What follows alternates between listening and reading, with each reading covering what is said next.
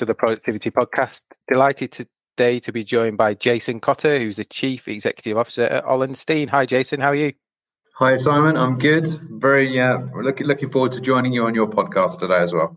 Good. No, really appreciate you coming on. I know it's busy in your world, and we'll find out a little bit more in a second what that is and what you're doing currently. But before we get into the detail of kind of current life, do you want to tell us a bit about yourself, your career bio, where you started, where you've been to, and how you ended up at Allenstein? Yeah, sure. I'd love to. Thanks. So I've been at Allenstein now for just on 2.5 years. This was my first gig as a CEO. So you can tell from that my timing's absolutely lousy, because I've spent, I think, 3 months of normality and then most of the last 2 and a bit years managing through a pandemic. So it's been an interesting transition into the CEO seat. But before that, I spent 10 years with Costa Coffee, so running their UK business for a couple of years, sort of latterly, a couple of years running their international business across about 26 markets, mainly franchise, but some owned as well. And then before that, hotels with Travel Lodge, restaurants with TGI Fridays. But my whole sort of, thematically through all of that, I started out in operations on the sales floor with Tesco's back when I was a teenager, and I've stayed in operations for probably 90% of my career. So it's only been the last, 5 to 10 years that I came out of operations and started doing broader general management roles. So my passion's very much with people, both team and our customers as well. So I think kind of in a nutshell, that's how I arrived in this seat. So yeah, strange time to be in the top seat, but if you can manage through a pandemic, then everything else should be plain sailing, right? So everybody keeps telling me, but yeah, I think the pandemic's been, it's been fascinating, hasn't it? Because the way I put it to my team is that there are no right or wrong decisions, because who knows what the right answer is when you're managing in such a period of the unknown.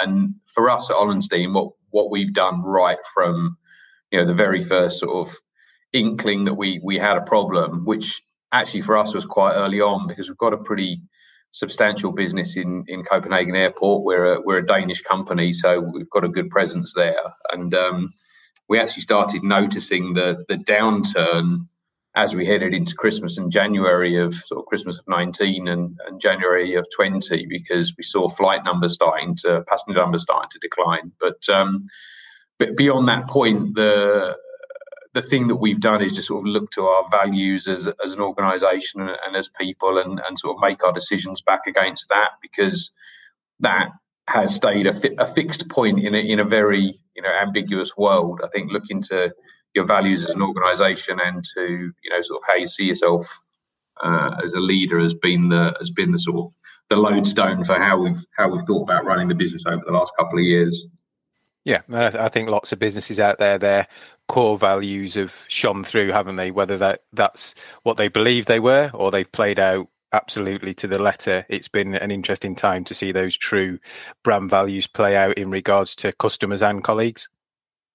Yeah, and I think that for those of us that have come through it in a positive way, and clearly we're not out of it yet, because as we head into yet another bout of it, I think if you survive this, then you're likely to survive anything, because I think you've been pretty much tested, haven't you, in terms of those values and whether or not you can hold true to them.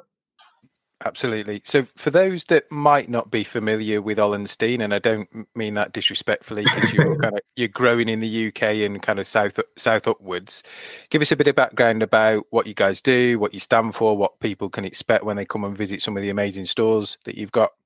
Yeah, thanks. The organisation, we're celebrating our 30th birthday this year. So 30 years ago, two amazing bakers, Ole and Steen, brought their businesses together and founded a truly outstanding organisation in Denmark. And in Denmark, we're called Lækkehuset, which is a bit of a mouthful for a British speaker. So unsurprisingly, when we came to the UK, we became Allenstein and named after our founders. But they founded a business in Denmark 30 years ago as bakers, producing some truly outstanding products, both in confectionery and in cake and in bread. And they grew that business steadily over the course of the next sort of 10 or 15 years. In the early 2000s, they took in some private equity money and really accelerated growth in Denmark. In 2017, we came to the UK and opened the first store in the UK in St James's, and then started to grow from there. And then in 2019, we opened the first store in New York. So today, we're at more than 105 bakeries in Denmark, 16 in London, and 3 in New York. And we are a baker. So, what we get very excited about is the quality of the baked goods that we produce. So truly amazing range of breads, cakes, and confectionery. And then in our international markets, very much a cafe business as well. So a significant part of our business would also be coffee and lunch and the like. But we're a business that has taken real sort of value-driven thinking around the quality of ingredients we use, the simplicity of the processes we use, everything we sell, we make. And typically the during the night as you consume it on the following day. And we've stayed true to that. So that's true in Denmark, in London, and in New York. We make everything ourselves. And we make it with the simplest ingredients of the best quality that we can find. We've got hundreds of bakers and confectioners that work for us to produce those products. And then obviously we deliver them out to stores and across Denmark, London, and New York. So it's really a product-led and founded organisation in the first instance. But then I think what we've added to it is some truly amazing and very cool Danish design. So we invest a lot of money in the stores that we build. They're beautiful. There's a lot of marble and a lot of polished brass and a lot of beautiful, simple Scandinavian Danish design. And then we like to think we sort of bring that Danish service ethos, which, if you're lucky enough to have been to Denmark, Danes are very hospitable, very smiley, real service culture around their sort of hospitality businesses, and that's what we then tried to transplant into London and into New York. So that is a short history of us. And you talked there about kind of some unique points in terms of cradle to grave. So you kind of make it simple ingredients, ship that into the stores, and then consumers get to see it. And again, for anybody who's not been to a store, find your closest one and go and take a look, because amazing cakes. How can it speak from experience? Cinnamon socials is one of the things on my list every time I go now. Toasties, coffees. You've now got the app as well, haven't you, where you can start to build some loyalty points and get free bread, get free cakes, get free toasties and drinks as you kind of make your visits more regularly. So when you kind of landed, and you have grown quite substantially certainly in that kind of M25 corridor in central London, what's the kind of feedback from customers you've been getting? Because it is a different proposition to Costa, to Nero, to Starbucks. So people may see it fits in that mold, but when you experience it, it's very different. Yes. Yeah, so I mean, I have a deep and undying love for Costa, having spent 10 years there, but I really understand that business. And yeah, you're right. We're not a coffee shop. We're definitely a baker. And I think why I sort of draw that difference is the thing that we get passionate about, excited about, is the quality and the breadth of products that we bring to the market. The fact that you then choose to consume them, in our lovely environment and with a coffee is slightly secondary to the product in the first place. So I think that's the fundamental difference for us. Even though, to the average consumer, and clearly we'll happily serve anybody. I think that people, more so in the UK and New York, use us in the same way as they might use one of those other players. But I think that what we bring is just a much bigger breadth of range and a real sort of quality premium note to everything we do, be that design or product or service or locations and what have you. So I think that's probably the the key difference in terms of how we see ourselves versus how the customer might choose to use us. I think for me, that rang home when our team went out to Denmark to do some work there for you guys, and they came back and said, you'll never believe the drive-thrus. People go through ordering bread. Nobody orders coffee in the drive-thru. They order some bread, they get it sliced, and off they go. That's absolutely true. So, and I think that you do see it much more clearly in our home market here in Denmark, where we are, to all intents and purposes, a retail baker for the most part. So people come to us daily or every other day to buy their pastries, to buy their fresh bread, and that's very much how they use us. Denmark's a very bread culture. Bread is truly the hero, very celebrated here, and the sort of consumption of bread and cakes and the like is much higher than sort of typical on average for the UK. But I guess we're trying to bring that quality and that, I guess, convincing consumers that that paying a premium price for bread when it's well made with great ingredients is a price worth paying, as different to all the other ways that particularly British people consume bread, which is for the most part from supermarkets. Yeah, and once you've tasted that higher quality product, then you really notice the difference when you go back, if that makes sense. Yeah, you can completely. And I know. I mean, you and I have had this conversation at the time we've known each other, Simon. I think that we often say that bread only needs 4 ingredients: flour, salt, Eastern water, or sourdough starter, and water. So, when you pick up a loaf of bread in the supermarket and turn it over, bread in the supermarket has a lot more than 4 ingredients. And you should just ask yourself why. Well, what's it doing there? What's the purpose of all those other ingredients in a loaf of bread? And that's the way we sort of think about bread, particularly, and rye bread, which is not massively popular in the UK, more because UK people, the UK consumer is not exposed to it. But that's a very significant part of what we sell in Denmark. But it takes us nearly 3 days to make a loaf of rye bread because of how long we combine the ingredients for, how long we let them mature, and then the care we take over the process. And we think that then pays you back in the quality of the product that you get at the end of it.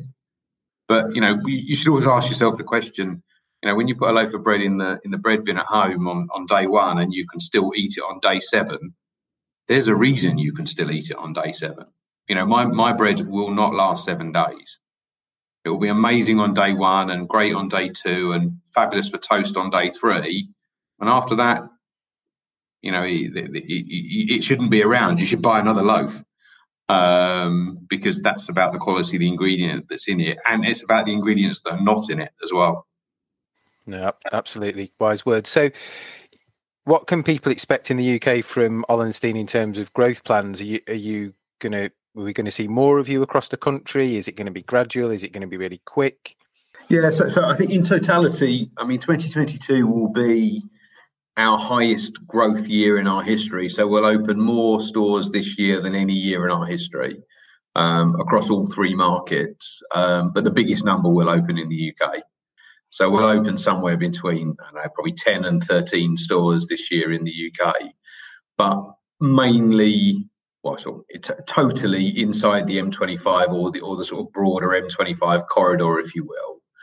And that's primarily to do with the fact that we, make and bake our products very locally to where we sell them, and we don't believe in transporting products over very long distances. Where we can avoid it, because I think it damages the product quality. So if we decide to go further north, and I'm sure we will at some point, then we also have to bear in mind where will we build our next bakery in order to be able to supply those stores. So big growth plans, but we think we can do it within that sort of M25 corridor for at least the next couple of years before we have to think about pushing a bit further out. And you talked there about, the challenges as you move, let's call it up north, you've then clearly got to have this bakery or a number of bakeries to service the product in the way that you want it to get there from a quality and freshness point of view. From landing a new brand in the UK and then growing that, what other challenges have you seen? I think actually, in fairness, we were less sure about what we were when we arrived in the UK. So I think we were trying to be all things to all people. And what we've done over the last couple of years is just get really focused on being a great baker. So, you know, we see our purpose as creating a better bakery for all. And it's taken us, you know, words are simple, but words are powerful. And it's taken us a long time to get to that, you know, very clear purpose as an organisation. So I think that, you know, I guess what we've learned in coming here has been get very clear about what you are and what you're not. And then that really helps you with your decision-making process. And then I think the other thing, you know, as always with landing a new brand in a new country is, you know, then driving awareness and getting customers to understand who you are and what you're for.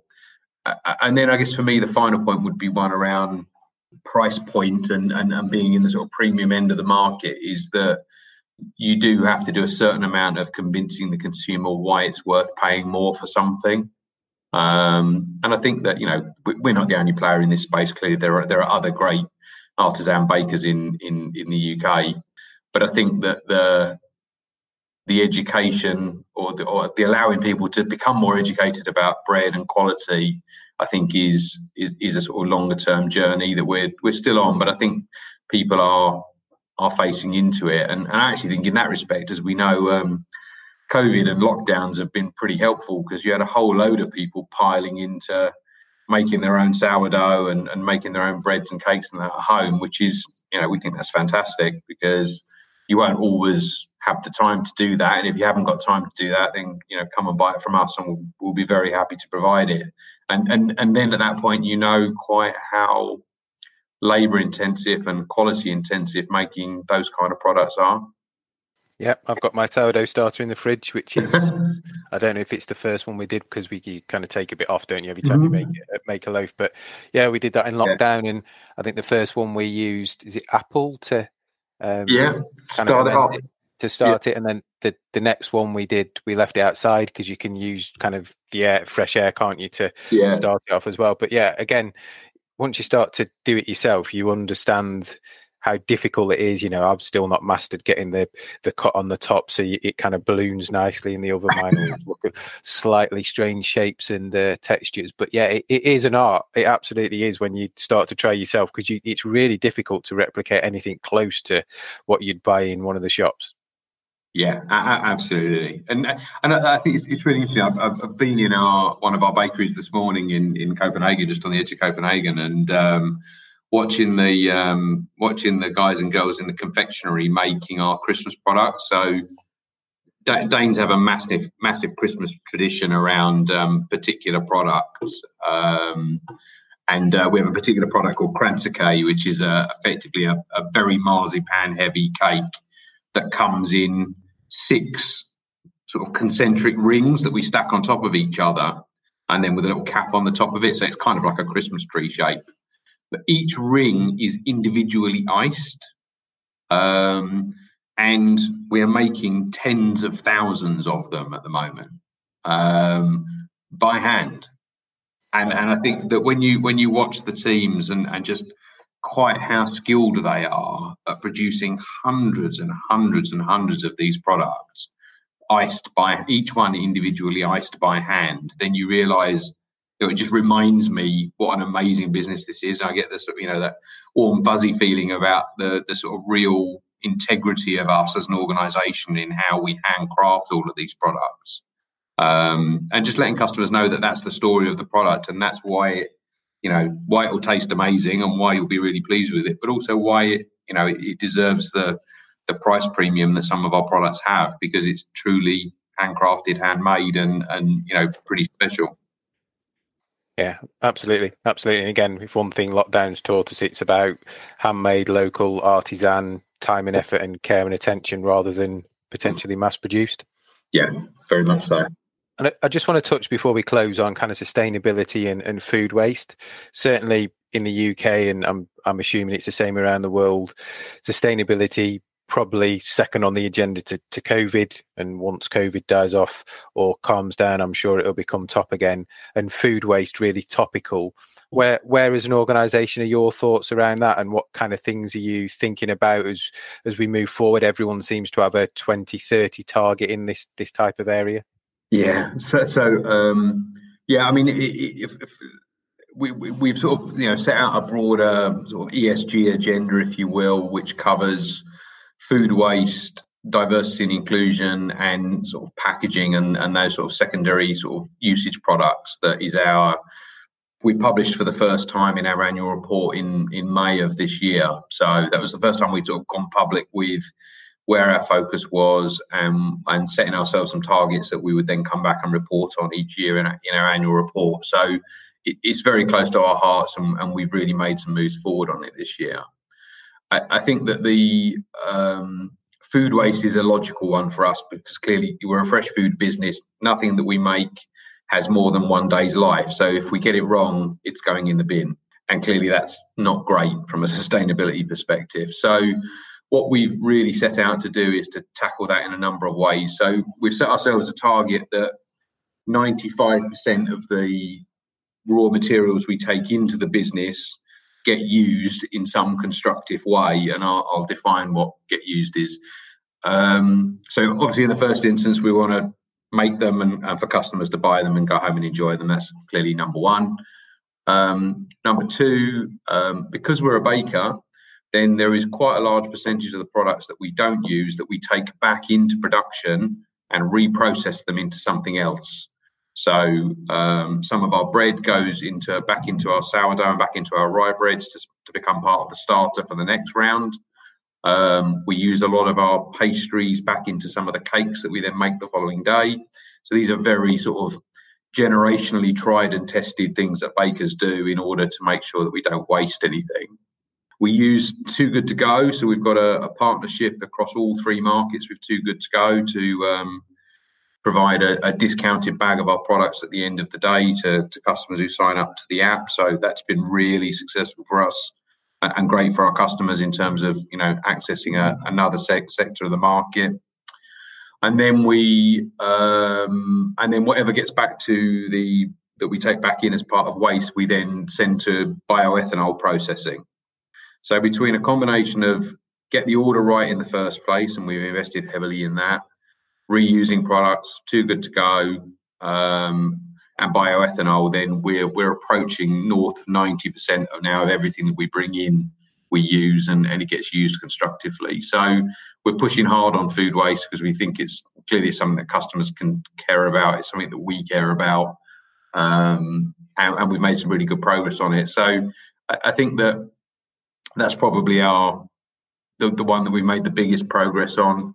The one that we're adding to your 2030 question, Simon, is that we hadn't had anything about our sort of carbon footprint and sort of decarbonising our business, and that's clearly very topical with COP26 and the like. So we're currently looking now at taking the first step in that in terms of establishing what our current carbon footprint is, and then from there setting science-based targets and then ultimately the ambition to become carbon neutral at some point. But I haven't, it's been a big internal conversation as to what we should say publicly about that. And we're not sure yet, other than we're doing the legwork so that we can make a decision and make some sort of statement about it in the near future.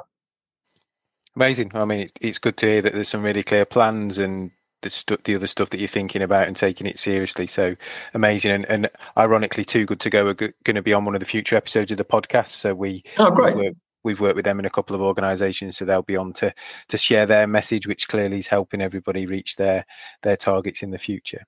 Definitely. Jason, final question from me then. What's the best bit of business advice you've ever been given? you could have queued me up for this one, Simon. No one gets queued. It's off the cuff, this one.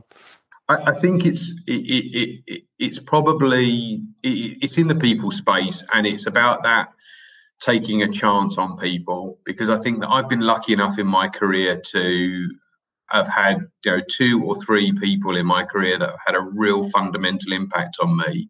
But it's been primarily because they've believed in me and taken a chance on me. So I think that's probably the single best thing that I've learned along the way, is that when you see somebody with a bit of spark and a bit of drive, then take a chance, because, you know, the chances are it will pay you back.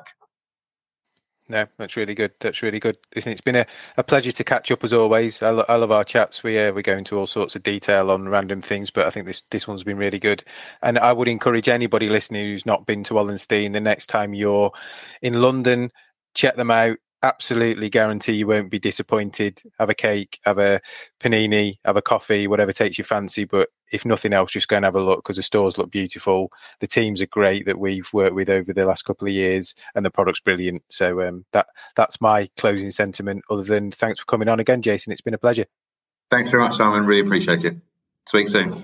Take care. Take care.